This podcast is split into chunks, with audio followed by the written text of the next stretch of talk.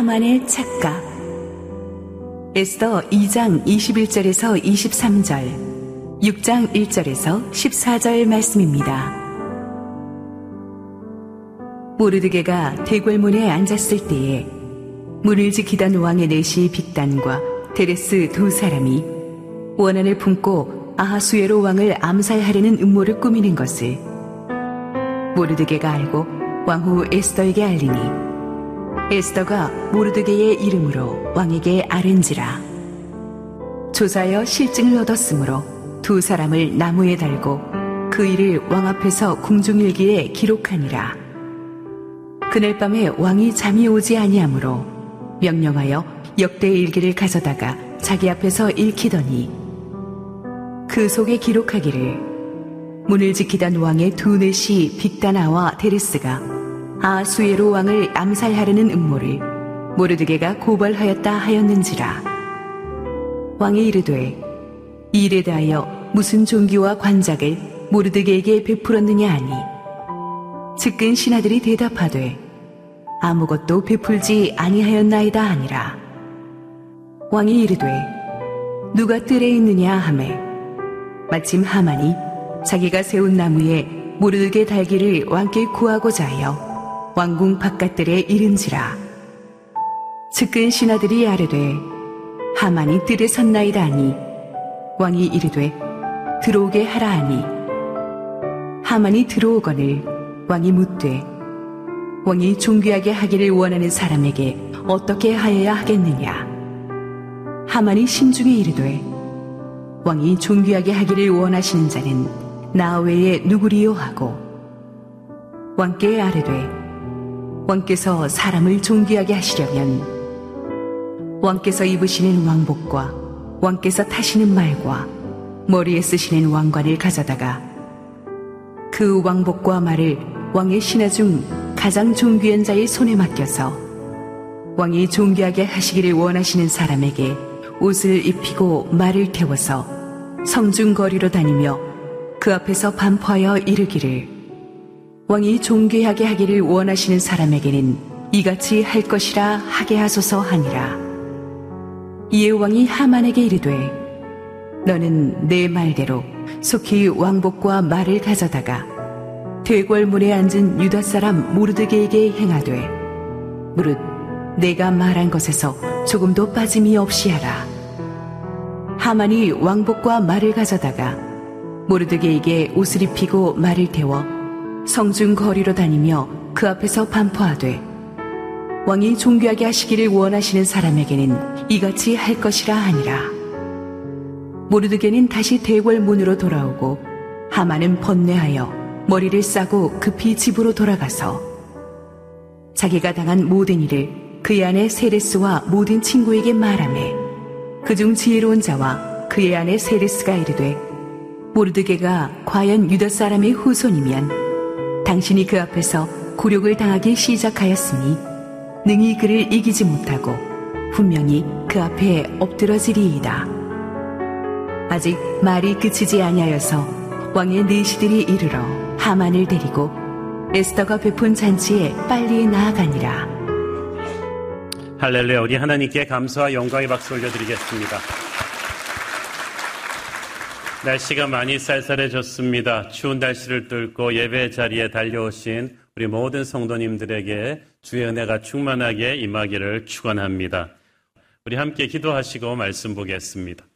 사랑의 주님, 은혜를 감사합니다. 오늘도 부족하기 짝이 없는 종을 온전히 감추시고 우리 주님 은혜의 말씀을 선포하시옵소서 예수님 이름으로 기도했습니다. 아멘.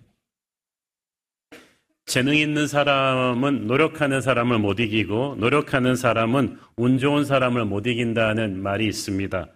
하나님을 안 믿는 사람들도 어, 이런 말을 자주 하죠. 억세게 저수가 좋구만. 운이 좋다. 행운하다. 이런 말들을 자주 씁니다. 그런데 하나님의 사람들은 운도 제스도 아닌 하나님의 섭리, 프로비던스를 믿죠.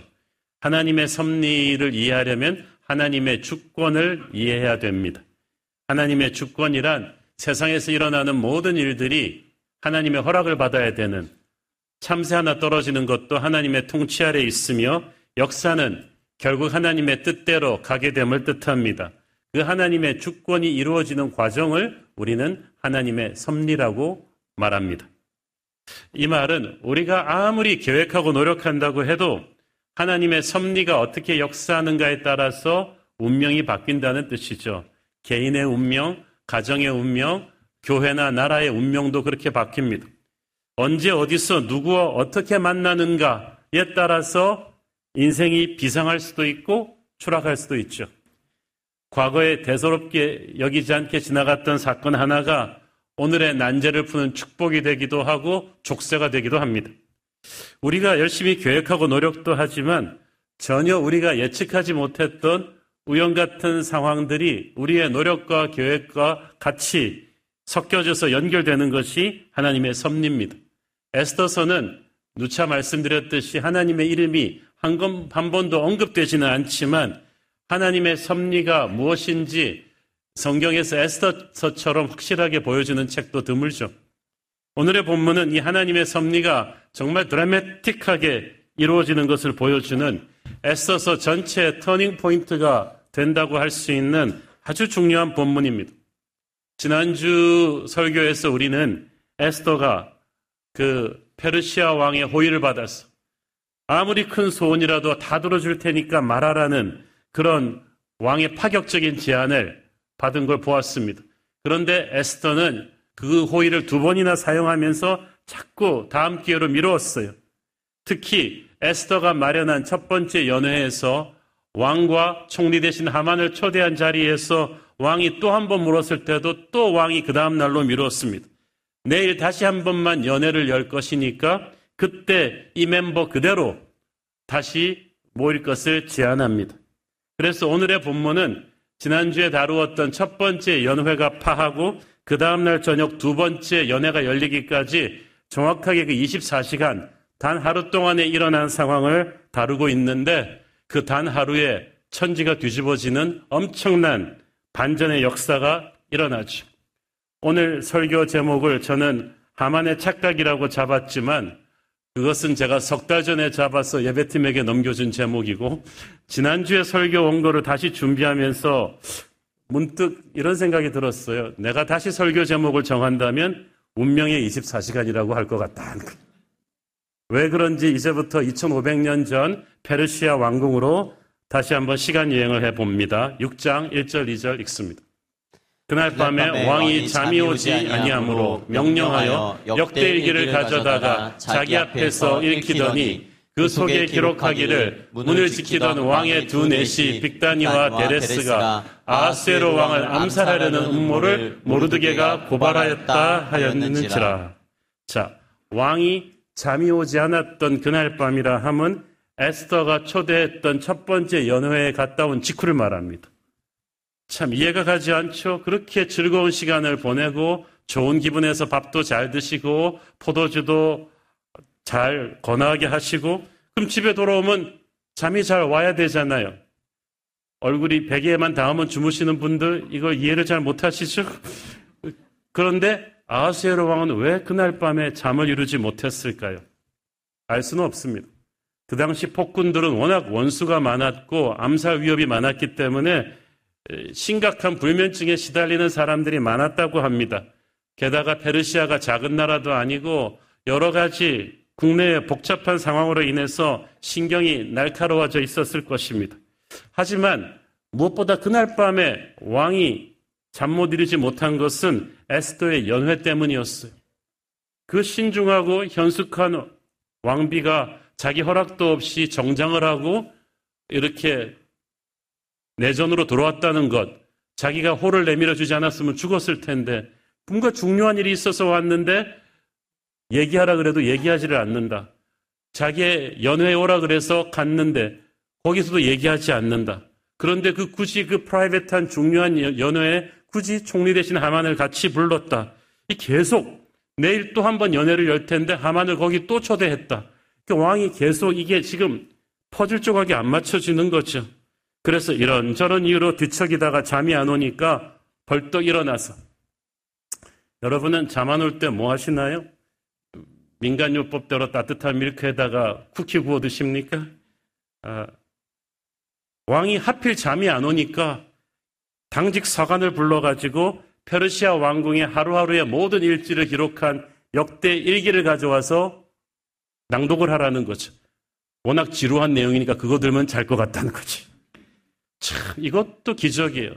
페르시아 왕쯤 되면요, 후궁이 수백 명인데다가 또 음악을 연주하는 악공도 많기 때문에 후궁의 방으로 갈 수도 있고 음악을 연주하는 악공한테 아주 좋은 클래식 음악을 연주해가지고 음악을 들으면서 잠들 수도 있는데 하필이면 잠들기 위해서 하는 방법이 역사 일지를 읽어라. 그래가지고 왕은 그것을 들으면서 잘려고 했던 거죠. 참 어떤 성도분은 잠 안 올 때 제 유튜브 설교를 들으시면서 마음이 평안해져서 잠이 든다고 하시는 분도 있었습니다. 아, 본인은 목사님 음성이 워낙 좋아서 그냥 음성을 들으면 잠이 온다고 하는데 그걸 어떻게 제가 받아들여야 될지 모르겠어요. 어쨌든 이 한밤중에 호출되어 온 당직 사관이 졸린 눈을 부비면서 왕이한테 어디를 읽을까요? 그러니까 아무데나 읽어. 알겠습니다. 잠깐만 기다리십시오. 그 당시는 이런 책이 아니라 이렇게 두루마리로 하잖아요. 그래서 한 달치 한 달치 이렇게 두루마리가 따로 있는데 가서 이 수십 수백 개의 두루마리가 쌓여 있는데 정말 왕이 아무거나 읽으라 그러니까 진짜 손 쑥 넣어가지고 아무거나 갖고 와가지고 아무데나 펼친 거죠. 그렇죠? 그 아무거나 가져와서 아무데나 펼친 것이 그게 어떤 일이었냐? 기가 막힌 우연이라고 하기에는 너무나 놀라운 내용이죠. 왕의 최측근 내시 두 사람이 수년 전에 공모해서 왕을 암살하려던 계획을 모르드게가 기민하게 신고해서 사전에 제압한 사건이었습니다. 하필 그 사건을 읽은 거죠. 그 사건이 에스더서 전반부에 나왔었어요. 제가 의도적으로 skip해서 왔었죠. 에스더서 2장 21절, 23절 읽습니다. 모르드게가 대궐문에 앉았을 때 문을 지키던 왕의 내시 빅단과 데레스 두 사람이 원한을 품고 아세로 왕을 암살하려는 음모를 꾸미는 것을 모르드게가 알고 왕후 에스더에게 알리니 에스더가 모르드게의 이름으로 왕에게 아렌지라 조사하여 실증을 얻었으므로 두 사람을 나무에 달고 그 일을 왕 앞에서 궁중일기에 기록하니라. 자, 이때가 언젠가 하면은 에스더가 왕후 자리에 오른 지 얼마 안 됐을 때 얘기예요. 그러니까 지금으로부터 5년 전 얘기죠. 본문에 보면 모르드게가 대궐문에 앉았다고 했는데 그 당시에 대궐문은 단순한 출입문이 아닙니다. 백성들과 관리들이 만나서 정사를 펼치는 민원 창구 같은 곳이에요. 거기서 앉았다는 말은 집무 중이란 뜻인데 이 말은 모르드게가 단순한 문지기가 아니라 적어도 한쪽 성문을 총괄할 정도의 상당한 지위에 있는 공무원이었음을 뜻합니다. 그러니까 하만이 암만 총리 대신이지만 함부로 모르드게를 왕의 허락도 안 받고 처리할 수가 없었던 거예요. 한편 암살 음모를 꾸민 왕의 두 내시들이 문을 지키던 자들이라고 했는데 이 문은 대궐문이 아니라 왕의 침실로 들어가는 은밀한 문을 말합니다. 왕의 호위대가 수백 수천 명이지만 자기의 침실 문을 가드하게 하는 내시들은 내시들이 아니라 경호원들인데 자기의 생명을 맡겨놓은 왕이 가장 신임하는 신하들이란 말이죠. 그런 최측근들이 왕을 배신하고 왕을 죽이려는 계획을 꾸몄으니까 만약 모르드게가 우연히 그들의 대화를 엿듣지 않았다면 왕은 집중팔구 죽었을 것입니다. 암살 음모를 파악한 모르드게는 즉시 이 사실을 왕후 에스더에게 알렸고 에스더는 즉시 모르드게의 이름으로 왕에게 알렸습니다. 이게 중요합니다. 모르드게가 공식 루트로 상관에게 보고하지 않고 에스더에게 얘기한 것은 첫째, 왕의 최측근 내시들이 암살을 주도했기 때문에 도대체 왕궁의 어느 선까지 이 배후 세력이 있는지 측량할 수가 없어요. 모르드게 상관도 여기에 관련이 없다고 누가 얘기하겠어요? 그래서 유일하게 믿을 수 있는 왕으로 가는 다이렉트 라인으로 에스더를 택한 거예요. 또한 왕국 내에서 이제 막 왕후 자리에 오른 에스더의 위상이 이 일로 인해서 강화될 것입니다. 에스더 또한 이 이름 왕에게 전할 때 모르드게의 이름으로 전했어요. 이 사건의 공로자가 모르드게인 것을 왕에게 각인시키기 위함이었어요. 에스더와 모르드게 이 두 사람의 이런 결정이 5년 후 하나님의 놀라운 역사의 재료가 됩니다. 자, 암살 음모에 관한 보고를 받고 왕이 얼마나 놀랬겠어요. 그런데 이상하게 왕이 음모자들을 직결 처분하지 않습니다. 첫째, 워낙 최측근의 배신이기 때문에 믿을 수가 없었고, 또 배우가 어디까지 뻗쳐 있는지 알기 위해서 일단 조용하게, 철저하게 사건 조사를 통해서 혐의를 확증했어요.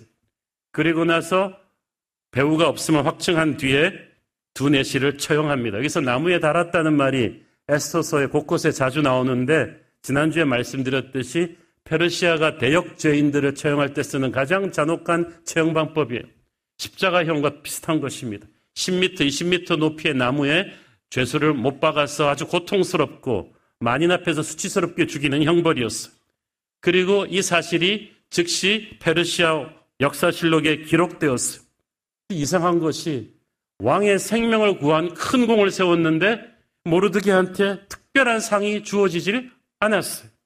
어느 조직이든 농공 행상이 이렇게 중요하잖아요. 다른 일도 아니고 왕의 목숨을 구한 큰 공을 세웠는데 왜 모르드기에게 왕은 큰 상을 내리지 않았을까?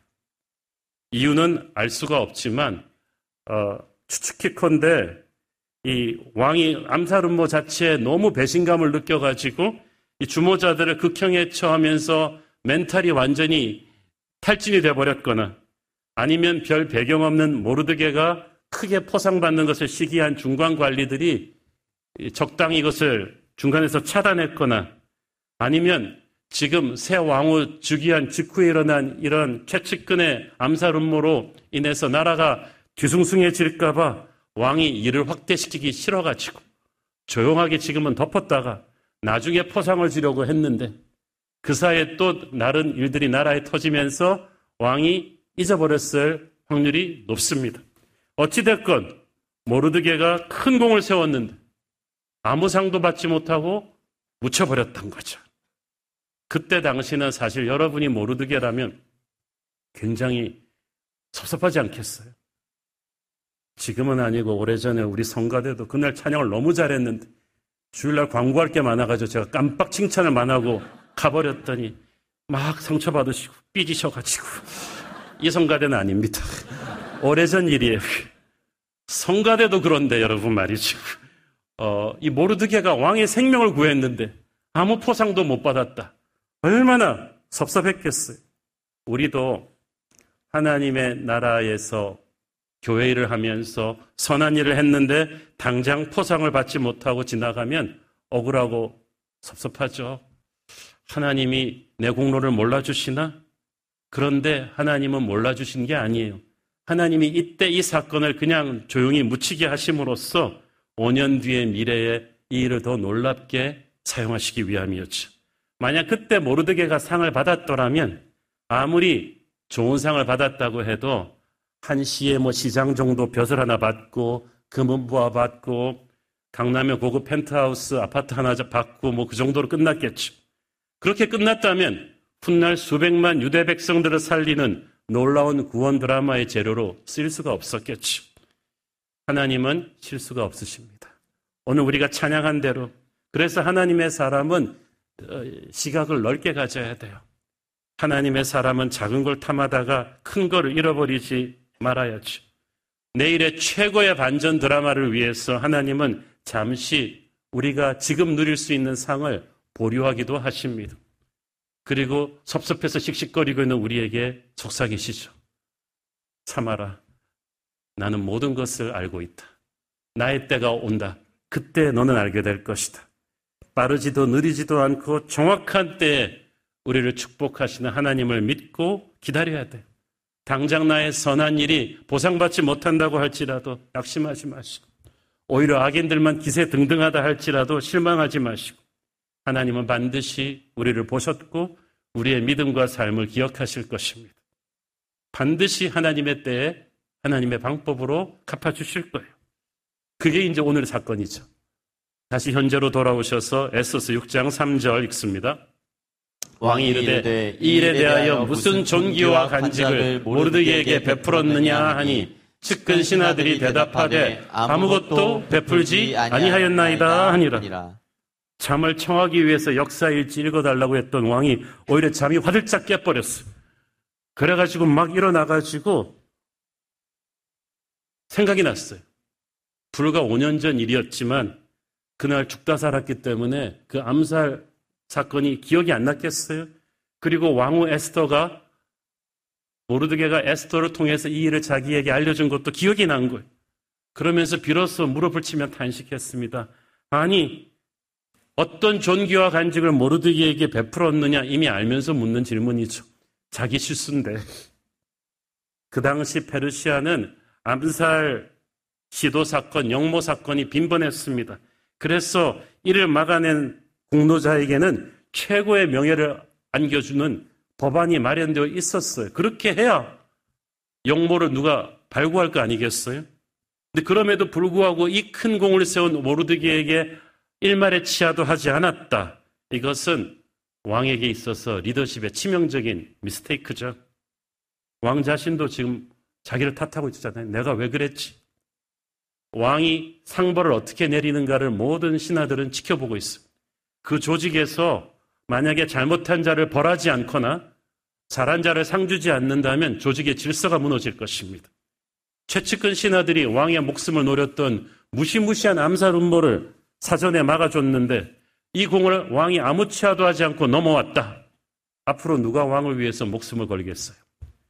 아하스테로 왕은 자기가 정말 큰 실수를 했다는 것을 뒤늦게 깨달았어. 그리고 이제 동틀 때까지 안절부절을 못하는 거죠. 이거 빨리 수습해야 되는데 이거 어떡하지 어떡하지.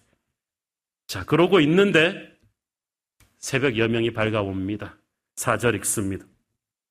왕이 이르되 누가 뜰에 있느냐 하매 마침 하만이 자기가 세운 나무에 모르드게 달기를 왕께 구하고자 하여 왕궁 바깥 뜻에 이른지라. 하나님의 사람은 있어야 될 때 있고 없어야 될 때 없는데 우매한 악의 사람은 없어야 될 때 있고 있어야 될 때 없어요. 하만이 그렇죠. 핀트를 못 맞춰도 이렇게 못 맞출 수 있습니까? 평소 부지런한 사람도 아니고 정말 한 오백 년에 처음 새벽에 출근했는데 그날이 자기의 운명을 가름하는 날이 될 줄은 누가 알았겠어요? 왕이 밤을 새워가며 모르드기에 관한 일에 듣고 고민하고 안절부절하던 상황이었으니까 지금 새벽 시간이거든요. 아무도 정상적으로 출근하는 시간이 아니에요. 총리 대신 하만이 출근했어요. 부지런한 사람도 아니고 왜 그랬겠어요? 밤새 이 하만은 어저께 지난주에 우리가 말씀드렸죠. 모르드기에 대한 분한 마음을 아내와 측근들과 의논했더니 당장 왕에게 주청을 드렸어. 모르드게를 아까 대역주인들이 죽이는 그 나무에 매달아 죽이게 추청하십시오. 그러니까 밤새 하마는 그 생각만 한 거예요. 모르드게, 모르드게, 모르드게. 이걸 어떻게 모르게 죽이지 뭐 이러면서 막 고민을 한 거지. 어, 왕은 어떻게 하면 모르드게를 축복할까를 밤새 고민하는데 하만은 어떻게 하면 모르드게를 죽일까 밤새 고민하고 여기서 우리는 영적 전쟁을 보죠. 하나님은 우리를 살리기 위해서 주무시지 않고 일하십니다. 이스라엘의 하나님은 졸지도 주무시지도 않으세요.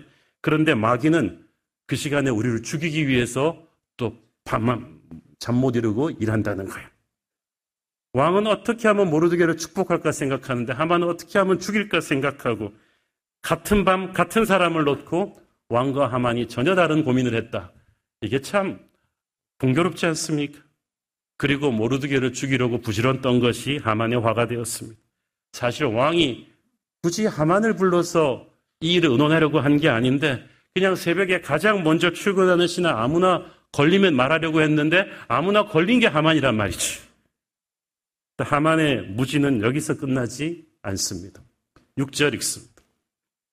하만이 들어오거늘 왕이 묻되 왕이 존귀하게 하기를 원하는 사람에게 어떻게 하여야 하겠느냐? 하만이 심중에 이르되 왕이 존귀하게 하기를 원하시는 자는 나 외에 누구리요 하고 자 여기서 우리 페르시아 왕이 보통 사람이 아니란 걸 알 수가 있죠. 에지가나면 말이죠. 처음부터 그냥 본론으로 물어보면 되잖아요. 어 하만 잘 왔어. 당신 모르드게 알아? 대궐 문지기 모르드게 알아? 아 글쎄 그 사람이 어저께 내가 밤에 잠을 못 자고 역사서를 읽는데 우연히 5년 전에 그 내 최측근들이 나를 암살하려던 그 음모 기억나지? 그 사건을 미리 나한테 알려줘서 나를 살려준 사람이 모르드게라는 거야. 근데 내가 그때 깜빡 그 공로를 포상하지 않았지 뭔가. 내가 그를 존귀하게 상주기를 원하는데 이제라도 당신 좋은 아이디어 없어? 이렇게 물었어야 되잖아요. 그런데 이렇게 물었다면 교활한 하마는 속으로 다른 대응책을 마련했을 텐데 왕은 그런 구체적인 디테일을 싹 숨기고 그냥 묻습니다. 자네, 내가 존귀하게 높이고자 하는 사람이 하나 있는데 어떤 방법으로 높이는 게 좋겠나 하고 자문을 구한 거죠. 여기서 우리는 이 페르시아 왕이 이 질문으로 하만을 시험했다는 걸 알 수가 있죠. 여러분, 이게 지난 본문의 맥락에서 같이 생각을 하셔야 돼요. 어젯밤 연애 왕후 에스터가 굳이 왕과 하만을 같이 초대했을 때부터 왕은 뭔가 이상하다고 생각했어요. 고결하고 반듯한 아내 에스더가 하만같이 교활한 정치꾼과 가까이 할 리가 없는데 왜 그러지? 그리고 내일 있을 두 번째 연애에도 하만을 굳이 같이 초대했단 말이죠. 왕은 이상하다고 생각했어요. 그래서 모르드기한테 상 주려고 고민도 했지만 하만이 좀 이상한데 하면서 하만에 대해서 좀 알아보라고 지시를 하고 있던 차에 또 새벽같이 출근하는 하만과 또 마주친 거예요. 이 사람이 이렇게 한 번도 새벽같이 출근한 적이 없거든요. 평소에 공부 하나도 안 하던 내가 갑자기 공부하기 시작하면 이상한 거잖아요. 그래서 모르드게를 하만이 그 이 하만을 모르드게 사건을 통해서 왕이 시험한 거예요. 그런데 평소 같으면 정치적인 그 머리가 빨리 돌아가는 왕의 심기를 빨리 있는 하만이었지만 지금은 아니에요. 왜냐하면 자기가 최고라는 교만, 모르드기에 대한 일방적인 분노에 사로잡혀 가지고 영적으로 지금 둔해져 있는 거죠. 여러분 사람이 교만해지면 영적으로 둔해지고 미움의 노예가 되면 둔해져요. 그래서 왕이 어떤 생각을 하는지를 까맣게 이루고 있고 세상에서 가장 무서운 착각을 합니다. 착각 경연대에 나가면 1등 할 생각을 하죠. 나구나. 내가 그 사람이었어. 아유, 왕이시여. 그냥 다이렉트로 말씀하시지. 뭐, 굳이 그렇게 돌려서 말씀을 하십니까? 왜 이런 착각을 했겠어요? 지금까지 너무 거침이 없이 달려왔거든요. 저는 세상에서 실패를 경험해 보지 못한 사람이 제일 위험하다고 생각합니다. 자아가 여기까지 올라가 있죠. 지금까지 아멜렉의 왕손으로 온갖 정치적인 수완을 부려서 총리진의 자리까지 이르렀어. 유대인 학살이라는 어마어마한 일도 왕을 설득해가지고 이뤄냈단 말이죠. 이제 왕도 자기 손아귀에 있다고 생각했어요. 왕후 에스더도 자기한테 잘 보이려고 거듭 연애에 초청해주고 여러분의 인생이 승승장구할 때 조심하십시오. 정치하시는 분들 지지율 높을 때 조심하십시오. 선거는 떨어졌을 때보다 되고 나서 더 위험한 거예요. 인생이 계속 성공하고 있을 때 조심하고 겸손해야지 자기가 세상의 중심이라고 착각하면 큰일 납니다. 하마는 왕이 자기를 높이려고 한다고 확신이 들었다고 해도 여기서 한 걸음 뒤로 물러섰어야죠. 왕이 어떤 사람인지 알았어야죠. 아수에로 왕은 그 어떤 측근도 100% 신뢰하지 않는 의심하고 잔혹한 권력자였어. 근데 왜 자기는 믿는다고 생각했을까요? 만약에 하만이 지혜로운 사람이었다면 이렇게 대답했어야죠. 어, 왕이시여. 왕이 존귀하게 여기시는 사람이 어떤 공을 세웠다 한들 그는 그저 왕의 신하에 불과하옵니다. 불러서 치하하시고 충분한 보물로 상을 주시면 그로 좋을 것입니다. 우리는 왕을 위해서 목숨을 바치는 왕의 보잘것없는 신하에 불과하기 때문입니다. 이렇게 말했어야죠. 그런데 하만은 이미 그런 센스가 없어졌어요. 의심 많은 권력자 앞에서 절대 해서는 안 되는 말을 해버렸어. 그게 8절 9절입니다. 어, 거기서 뭐라 그럽니까? 8절 9절 우리 같이 한번 읽어볼까요? 왕께서 입으시는 왕복과 왕께서 타시는 말과 머리에 쓰시는 왕관을 가져다가 그 왕복과 말을 왕의 신하 중 가장 존귀한 자의 손에 맡겨서 왕이 존귀하게 하시기를 원하시는 사람에게 옷을 입히고 말을 태워서 성중 거리로 다니며 그 앞에서 반포하여 이르기를 왕이 존귀하게 하기를 원하시는 사람에게는 이같이 할 것이라 하게 하소서 하니라. 이런 거를 우리 제3자의 입장에서 보면서 무덤을 팔아, 무덤을 파, 그렇게. 왕이 입으시는 옷을 입히시고, 왕이 타시는 말을 타게 하시고, 왕이 쓰시는 왕관을 쓰시고, 왕의 신하 중 가장 높은 사람으로 그 앞에서 호위하게 하시고, 왕이 가장 존귀하게 하는 사람에게 엎드릴지어다 하고 성왕 곳곳으로 다니며 반포하게 하라. 여기서 하만은 왕이, 왕이, 왕, 이 말을 일곱 번이나 반복합니다. 왕이 누리는 그대로 해주라는 거죠. 왕이 모르드게를 어떻게 보상할 것인지를 놓고 그에게 조언을 구했을 때 하만은 자기도 모르게 그동안 숨겨왔던 욕망을 드러내고 말았어요. 총리 대신의 자리에 오른 것으로도 만족하지 않았던 거예요. 욕심은 끝이 없거든요. 그는 대중 앞에서 왕같이 대접받고 싶었던 거예요. 만약 여러분이 아하스로 왕이었다면 이 말을 들으면서 자기의 신하 하만에게 어떤 생각을 했겠어요? 하, 이놈 봐라. 이거였구나. 평소에 네가 내 자리를 탐내고 있었구나. 이런 불쾌감을 느끼지 않았겠습니까? 그런데 자기 도취에 빠진 하만은 이 어리석음을 미처 느끼지도 못하고 있어요. 자기의 말을 다 듣고 난 왕이 차갑게 미소 지을 때 그 미소의 의미가 뭔지도 깨닫지 못했는데 왕의 입에서 나온 그 다음 말이 하만을 몽둥이로 뒤통수를 치는 것 같은 충격을 받게 했습니다. 10절 읽습니다. 이에 왕이 하만에게 이르되 너는 네 말대로 속히 왕복과 말을 가져다가 대궐문에 앉은 유다 사람 모르드게에게 행하되 무릇 네가 말한 것에서 조금도 빠짐이 없이 하라. 이제 심장이 약하면 그냥 그대로 넘어지는 순간이지. 아, 시편 109편 17절 그가 저주하기를 좋아하더니 그것이 자기에게 임하고 축복하기를 기뻐하지 아니하더니 복이 그를 멀리 떠났으며 이 말씀 끝에 하만이라고 딱 쓰면은 딱 어울리는 말이지. 남을 저주하고 자기를 높이려 했던 하만이 자기는 추락하고 자기가 저주하려 했던 사람을 높이게 하는 그러니까 단 한순간에 여러분 단 10초 만에 하나님께서는 하만과 모르드기의 위치를 역전시켜 버리셨어요. 시간이 많이 필요하지도 않았어요. 하만이 이렇게 어처구니 없이 당하는 사람이 아니에요. 지금까지 그는 수십 년 동안 페르시아 왕국 최고의 정치 감각을 사랑하는 자랑하는 권신들 중에 권신, 왕의 마음까지 사로잡아 자기가 원하는 걸 다 밀어붙여온 사람이었는데 오늘 본문에서는 이 같은 사람이 만날 정도로 우매한 실수를 계속 반복하고 있어요. 왕이 축복하려는 사람이 모르드게인 줄도 모르고 그 사람 죽이려고 괜히 일찍 출근한 것부터 어리석었고 왕이 높이시려는 사람이 하만 자신인 줄 알고 왕이 누리란 의전을 내리라고 했다가 졸지에 자기가 그 일을 집행하는 종이 될 줄은 누가 알았겠어요?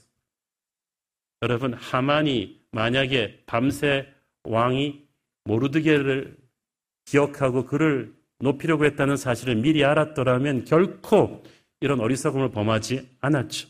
그 말은 하만은 밤새 무슨 상황이 돌아갔는지 까맣게 모르고 있었다는 뜻이죠.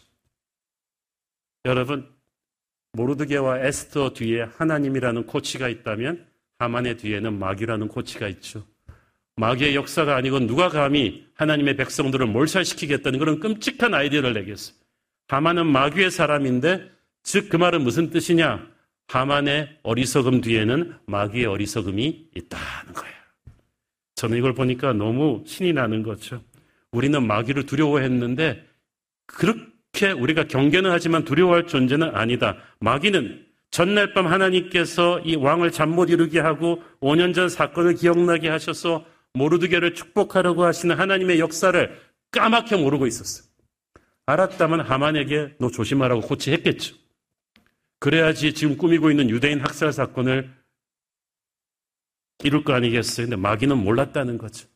마귀는 어떤 인간보다 교활하고 영적 세계의 움직임에 민감하지만 하나님과 달리 전지하지는 않습니다. 그래서 하나님께서 하나님의 역사를 이루시면서 비밀의 커튼을 쳐버리시면 마귀는 결코 알 도리가 없어요. 고린도전서 2장에 보면은 하나님의 일은 하나님의 영 외에는 알지 못한다. 세상의 영은 알지 못한다. 세상의 영은 마귀의 영이에요. 그러니까 우리가 마귀를 얕잡아 봐서도 안 되지만 과대평가할 필요도 없어요.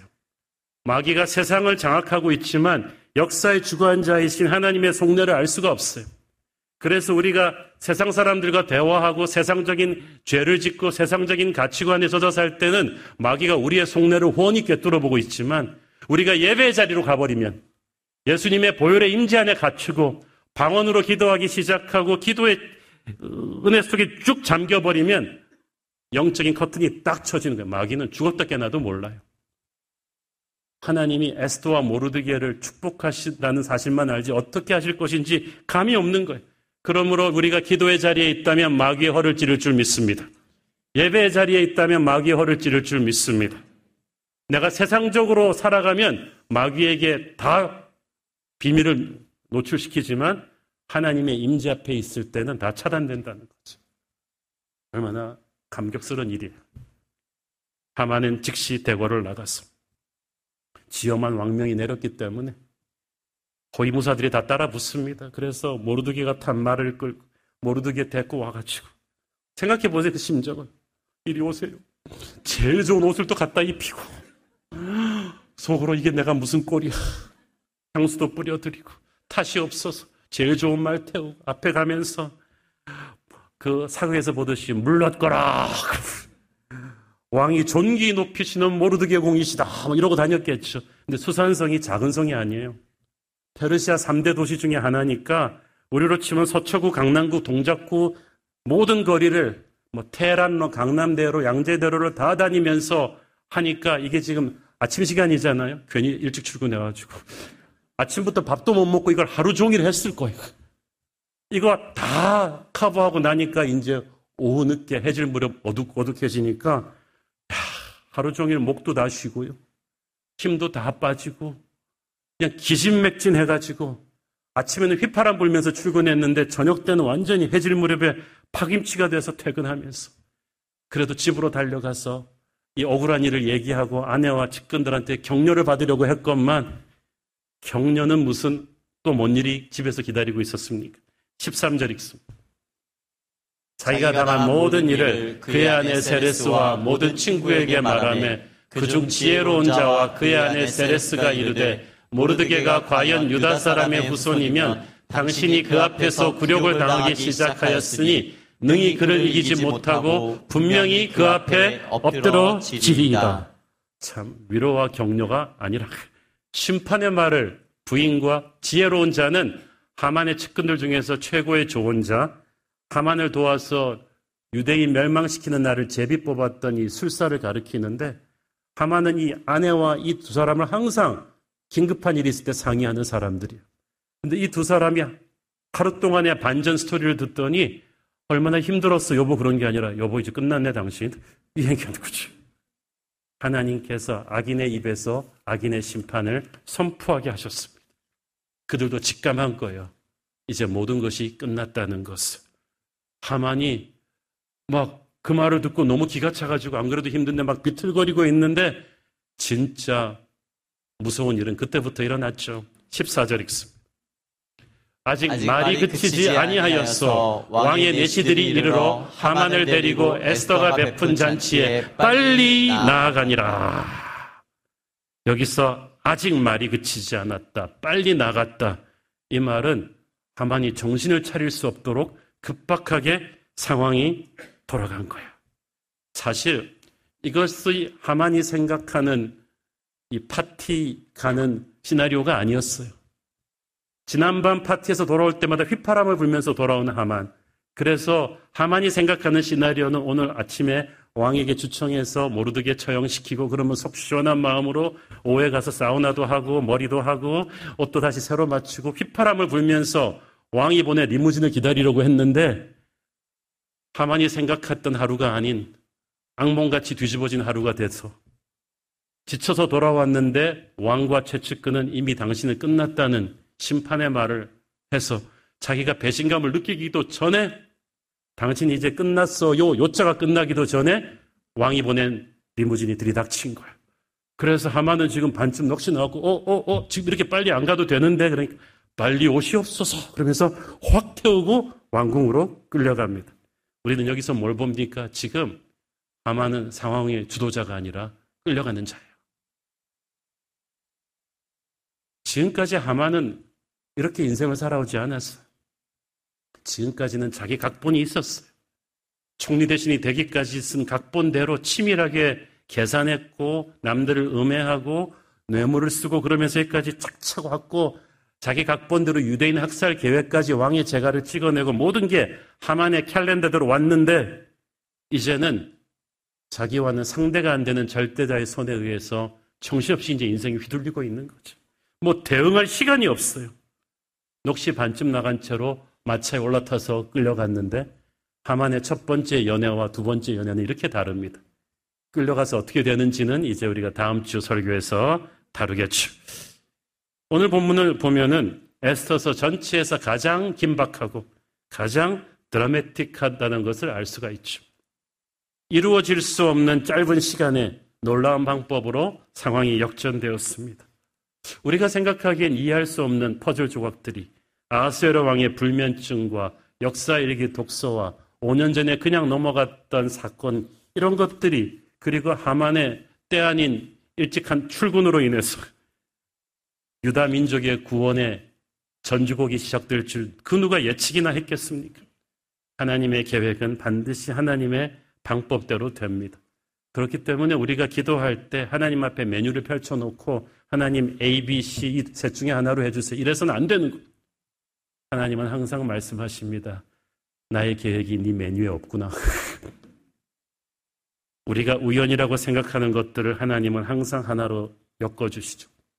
우리가 우연히 가게 된 장소에서 우연히 어떤 사람을 만나고 그와 대하면서 우연히 떠오른 생각이 있고 그로 인해 우연히 어떤 일을 같이 시작하게 됐는데 그 일이 우리의 인생을 바꿀 수 있어요. 미국의 한 그 교회 목사님 얘기를 들었는데 그 교회 신실한 크리스천 커플이 있었어요. 이 커플은 항상 자기의 삶에서 하나님의 역사가 이루어지기를 기도하던 커플이었어요. 한 번은 아파트에서 이제 이사를 나오는데 5층 아파트인데 짐을 다 빼고 나서 엘리베이터 고장이 났네. 근데 매트리스를 들고 나와야 돼요. 미국은 이삿짐 직원이 하는 게 아니라 자기가 친구들 불러서 큰 이삿짐 트럭에다 실는 거예요. 그래서 할 수 없이 5층 아파트에서 시간도 늦었는데 그 친구들과 함께 매트리스를 계단으로 끙끙 대면서 와가지고 다들 투덜투덜 왜 하나님께서 엘리베이터를 고장나게 하셔가지고 그래갖고 이제 들고 나오면서 이제 트럭으로 걸어가는데 갑자기 누가 비명을 질러요. 딱 보니까 바로 위에 아파트 5층 그 베란다에서 4살짜리 애가 막 장난치며 놀다가 슬립해가지고 간신히 붙잡고 대롱대롱 매달렸는데 떨어지기 일보 직전. 그래서 이 사람이 순식간에 매트리스 바닥에 던져! 그래가지고 탁 던지는 순간 애가 떨어졌어. 그래가지고 걔를 살려낸 거야. 여러분, 이 세 가지 요소가 무슨 관련이 있나요? 고장난 엘리베이터와 매트레스와 떨어지는 아이. 아무 관련이 없어요. 그런데 하나님께서 연결시키니까 한 생명을 살리는 거예요. 만약에 엘리베이터 고장나지 않았더라면. 들고 내려온 게 매트릭스가 아니라 서랍장이었다면. 하나님께서는 놀라운 퍼즐을 꿰고 계십니다. 지금도 그렇습니다. 왕이 기억해낸 5년 전 모르드기의 공로처럼 이미 지나간 과거의 사건도 현재로 가져오셔서 새로운 미래를 만드십니다. 그러므로 여러분이 지금 처한 상황이 여러분이 아무것도 할 수 없는 것 같아 보일 때도 하나님은 일하십니다. 악인들이 기세 등등하고 여러분은 너무 연약할 때도 하나님은 일하십니다. 그러므로 우리가 할 일은 항상 기도하며 영적인 안테나를 세우고 있는 거예요. 그래야 하나님의 역사를 분별을 하고 거기에 나를 맞추거든요. 하나님의 역사를 이해한다는 것은 백만 개의 퍼즐을 다 꿰어 맞추는 것처럼 불가능합니다. 우리는 이해하는 게 아니라 믿음을 가지고 기다려야 돼요. 세상 사람들이 실치 없는 행운을 기다릴 때 우리는 약속의 말씀을 붙잡고 기다리는 줄로 믿습니다. 지금 여러분이 처한 상황이 어떤지 저는 모릅니다. 여러분이 기도하는 방향과는 정반대로 가고 있습니까? 폭풍처럼 요동쳐서 두려움이 잔뜩 몰려온다면 우리는 이럴수록 주님을 믿고 주님을 바라보며 기다려야 합니다. 이해할 수 없는 방법으로 생각지도 못한 타이밍에 생각지도 못한 사람이 주의 손이 되어 역사하게 될 줄로 믿습니다. 기도하겠습니다. 주님 은혜를 감사합니다. 에스더의 하나님, 모르드게의 하나님이 우리의 하나님이신 줄 믿습니다. 하나님께서 이 힘든 상황 속에서도 생각할 수가 없는 퍼즐 조각들을 꿰어 맞추셔서 하나님의 방법으로 하나님의 때에 역사하실 줄 믿습니다. 믿고 순종하게 하옵소서. 예수님 이름으로 기도했습니다. 아멘.